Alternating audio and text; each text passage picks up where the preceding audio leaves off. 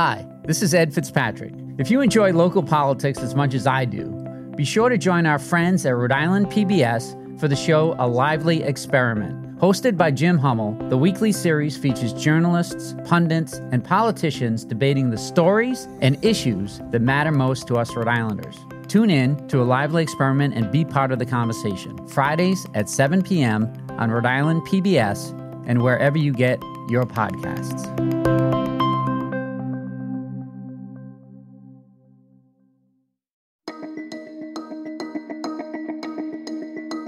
From the Boston Globe, this is Rhode Island Report.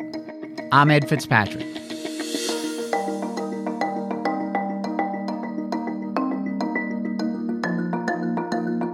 Welcome back to the podcast where we bring you big conversations from our very small state.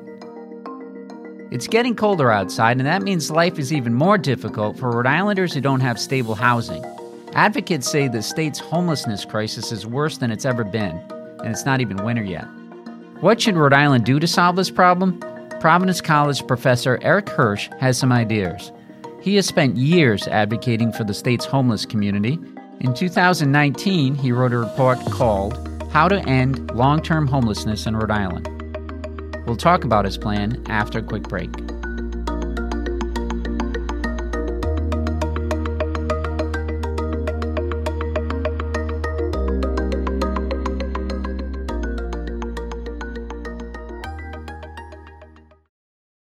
When you want to go beyond the headlines, let me recommend Rhode Island PBS Weekly. Rhode Island PBS Weekly is an award winning news magazine broadcast that gives you the full story, powered by investigative journalism and narrative storytelling. New episodes of Rhode Island PBS Weekly drop Sundays at 7:30 p.m. on Rhode Island PBS. Watch past episodes at ripbs.org slash weekly. That's ripbs.org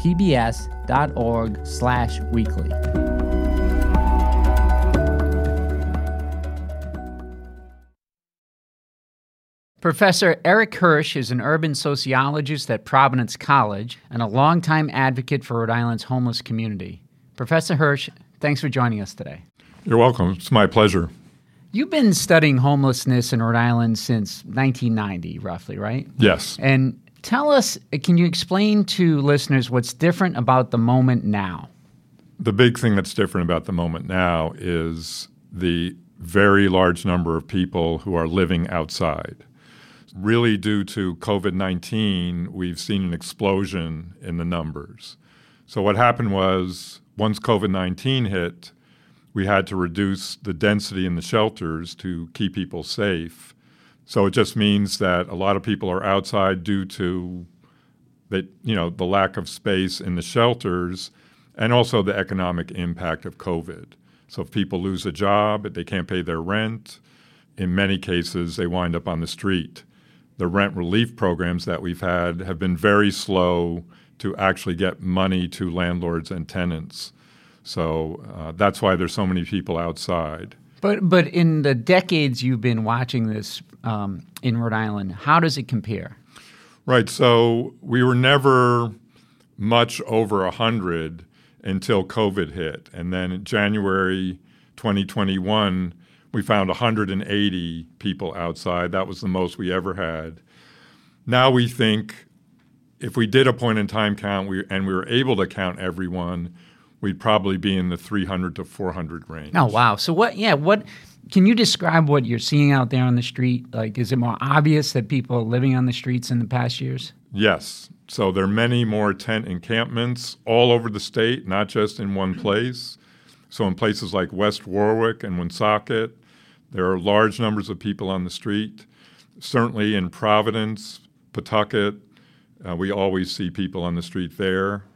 We would estimate probably 50 families outside living in their cars, living under bridges, but we're alarmed that very little has been done to get people off the street, and it's been below freezing the last week. We're worried that people are going to freeze to death. Last week, we saw Governor McKee announce that Rhode Island will provide $5 million to create 275 additional beds for people dealing with homelessness. Is that going to be enough? That's not going to be enough. And, you know, here's what that money is. On October 5th, long before the governor said that, they put out a request for proposals to the nonprofits to provide winter shelter beds. We do that every year.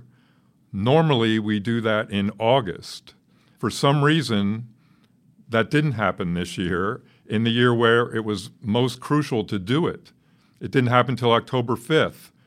So that 5 million is funding for winter shelter beds, 275 beds. That would be a good number. That's probably about what we need. The problem is we don't have sites for those beds. So, for example, in Woonsocket, the Community Care Alliance, which serves that community, had a building in mind when they applied for the money. They got the money, and then a private developer snapped up that building out from under them, and now they have no place to put those beds. The Echo Village, which is a tiny home village, they got funding. They don't have a site either. So saying mm-hmm. that you're funding it doesn't create the beds. And we've said from the beginning that the state needs to step in and help us find sites, not just for shelter beds, but for housing for these hundreds of people who are outside. Shelters don't end homelessness, housing does. Is the governor, is the General Assembly, is anybody in state government treating this as a crisis, treating this with the urgency that you're describing? No. And I have to admit, I don't understand that. Number one, they should care about people. They should care about the possibility that people could freeze to death. I think the only reason they don't is because, oh, that's quote unquote the homeless. You know, it's a, a stigma as soon as you're homeless. And it's very hard to get past that. But these are your neighbors, these are your friends, these are your relatives, especially during the COVID crisis. So you know, it's no different as far as I'm concerned. You know, if people have been flooded out by one of the hurricanes or by that nor'easter, they would have been in shelter the next day, in one day. The National Guard would have been mobilized, they would have set up a shelter, and those people would be inside. But because it's quote unquote the homeless, nothing is being done. Releasing money to overwhelmed nonprofits is not going to solve the situation. And that's what they've been saying for months. So, no, there's no sense of urgency. You know, it's one thing if you don't care, but I've been saying, well, this there could be a political cost to this too if we lose people out there. So maybe if they don't care about the people themselves, they should care about the politics because it can't be that they're not aware of the situation. Because tell us what you've been doing. You've been going to uh, the public input sessions that the governor and the lieutenant governor, have been holding about their vision for Rhode Island 2030. What have you been saying when you go to those hearings? Yeah, so the main focus of these 2030 sessions is how do we spend the $1.1 billion that the state has in American Rescue Plan funds from the federal government. So we're saying you have the money, show some leadership, understand the nature of this crisis, declare a state of emergency, get some state employees involved, heads of departments. The nonprofits can't deal with it. They're overwhelmed. You know, at the last meeting in Warwick at CCRI, again, the 2030 um, event, that the governor has been doing around the state. We brought eight to 10 outreach workers, and they all described going out, trying to help people on the street, and having literally nothing they can give them. Mm. And they're saying to our outreach workers, What are you doing out here? Why are you even out here? You can't help us. So go home. And they, you know, what's their answer to that? And I've heard and seen people on Zoom calls about these issues sobbing uncontrollably. Not people who are out on the street, people who are trying to help them. So you can imagine how people on the street feel. While the state is sitting on over a billion dollars in home funds, we're the only state in the Northeast, I think, who hasn't spent any of that money. This is neglect. This is incompetence. And it, it is is part of your frustration that the money is available. Like yes. some some years it's not. Not just some years. The 30 years I've been doing this, the argument has always been, well, we really don't have the money. Now we're sitting on a billion dollars. So they ought to get people inside right now, and they ought to end long term homelessness. What that would involve would be find buildings, create around 500 permanent supportive housing units. So that means rent subsidized units, and then give them whatever supportive services they need to stay there. It turns out, my research shows it's cheaper to put someone in permanent supportive housing than it is to leave them on the street, where they wind up in emergency departments, hospital beds, and even nursing homes. People don't realize a lot of times people get discharged from hospitals to nursing homes that costs a tremendous amount of money. You know, Sabina Matos, the lieutenant governor, and uh, House Speaker Joe Shekarchi, they've both identified housing and homelessness as one of their top priorities. Why isn't more being done? We actually asked the governor back in May to appoint Lieutenant Governor Matos as the head of the task force to deal with this issue. He hasn't done that. He hasn't even appointed a task force. We also gave him a list of state employees and nonprofit leaders who should be on the task force. So we basically did all the work for him, but so far he hasn't followed up on that.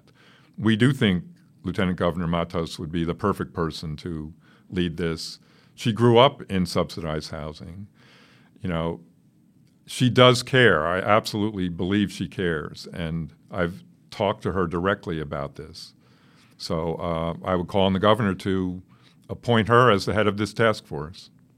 And I remember um, talking to you over at the encampment on the West End. Can you bring us up to date on what's happened there? So, the Wilson Street encampment, uh, a number of people, I think at one time there were maybe 12 tents there. There may be 30 people living there uh, on the south side of Providence. So, Mayor Elorza came over and said, Well, I'm not going to try to move people out of here until I solve their short term, medium term, and long term housing issues. We all knew he wouldn't be able to because we know the situation. We can't even find shelter beds for people. We can't find apartments that private landlords are willing to rent to us in this incredibly hot market. And he wasn't able to solve any of those problems. So they did kind of a fake solution saying, oh, we have motel rooms for these people. But guess what? They were for one week. You know, and in some cases, people didn't even last for a week. And we, are not sure where those people are now. Hmm. They said they had till November 1st to move out. And then three days before, they cleared everything from that site. So someone should ask Mayor Elorza, well, what happened to your solutions? And what happened to your promise that you wouldn't evict people without providing those?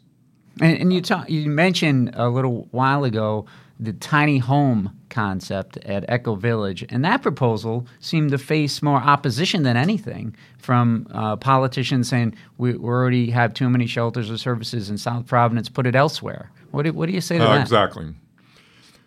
So, tiny home, the tiny home idea was a great idea. There's some people who don't do well in shelter. I don't think I would, for example. and they don't even do well in hotel rooms. So giving them their own tiny home with a lock on it is a tremendous advance. It's not that expensive. We can set these up within, you know, a month of getting the okay. And I'll just mention Laura Jaworski, who's the head of House of Hope CDC, has been working on this for more than a year. It might be two years. And the first thing that happened is the housing code people said, well, if you set these up outside, they won't be able to handle the snow load. I don't believe that. I don't think that's really true. And even if, let's say, okay, you know, it's potentially dangerous, well, is it less dangerous to be living outside in winter? Where's the housing code enforcers on that? You know, people living in tents or under bridges. That I would say is pretty dangerous. So they couldn't do it outside. So then she started looking for large buildings where they would be able to set up the tiny homes inside. They found one in South Providence and they knocked on people's doors to explain to them what this was going to be, uh, the security that was going to be there. I think they found people generally in support. But then, as what this is what usually takes place, a few people decided, oh, we don't want this in our community. And so when the community meeting happened, uh, it was torches and pitchforks. Really vicious comments. I won't even repeat them in terms of what they said about people who are homeless. And let me, let me be clear it's the housing market, it isn't the people. You know, when you have $2,000 a month rents, more than half of the people in the state cannot afford a two bedroom apartment. So only about a third of homeless people have any kind of substance use issue. Only about a third have any kind of mental health issue. And the families in particular generally don't have those issues at all. They just need an apartment. So, you know, those comments were false. They're lies. And, you know, it was impossible to use this big warehouse that they found that isn't being used for anything. And now they don't have a site. So, so that's where it stands right now. It's just in limbo. Exactly. And there again, what about the state? We ask the state to help with siting.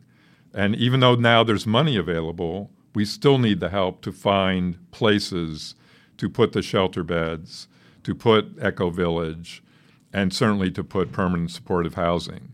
And so far, they haven't done that. Professor, let me ask you about the ARPA money, the federal money that Rhode Island has received. Has any of that gone towards helping the homeless? Zero money has gone toward helping the homeless. And it turns out that there's already $23 million that's been given to the state of what's called American Rescue Plan home funds. None of that money has been spent, even though the regulations have been published by the Department of Housing and Urban Development since September 13th. And when I raise this, what I always hear is, well, there's a whole set of things we have to do before we can use that money. Well, streamline it. This is something the governor could do. You know, this doesn't require General Assembly approval. It's not in the supplemental budget. It's money that's already available. I'm sure they could get that money out in the next couple of weeks if they worked at it. I'm tired of hearing that there's red tape. Someone needs to cut through the red tape. What can listeners uh, do about this situation? What would be the most concrete and effective thing they can do to help right now? Something very concrete and easy to do is to call the governor. So it's 222 2080, 401 222 2080. He won't answer the phone. It's unlikely that his staff will even answer the phone. You'll probably get a recording, so it's, you know, not the difficult thing to do. Just say to the governor, please deal with the unsheltered homelessness crisis, declare a state of emergency, appoint a task force to get these people off the street. That's just one sentence. And if he gets enough calls, maybe that will get his attention and he'll realize there's a political cost to inaction. All right, Professor Hirsch, thank you so much for joining us today. Thanks so much for having me. For more information about the homelessness crisis, check out our ongoing coverage in Globe, Rhode Island. Here are some more stories to check out this week. My colleague Alexa Gagosz has a Q&A with the creators of Bombi Gear, a line of baby strollers. They claim they've made the fastest one handed fold on the market. There are more developments in the story about the North Kingstown teacher who has been accused of conducting private body fat tests on students for more than 20 years. Amanda Milkovits has the latest. Find these stories and more at globe.com slash Rhode Island. That's globe.com slash Rhode Island. Rhode Island Report is a production of the Boston Globe. Today's episode was produced by Megan Hall, Carlos Munoz, and Scott Helman. Audio mixing and mastering by Marissa Ewing of Hemlock Creek Productions. Our music is from APM.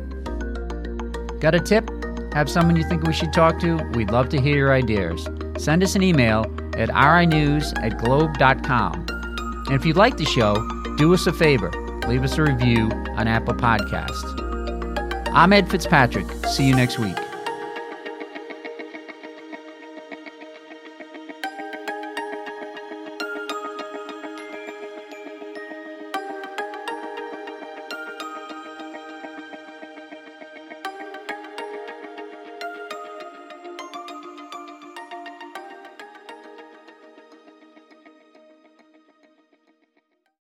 Looking to binge watch all your favorite PBS shows? You need Rhode Island PBS Passport. Masterpiece, Antiques Roadshow, Rhode Island PBS Weekly, and many more. Watch them all anytime and from any streaming device. Learn more about this member benefit at ripbs.org slash passport. That's ripbs.org slash passport.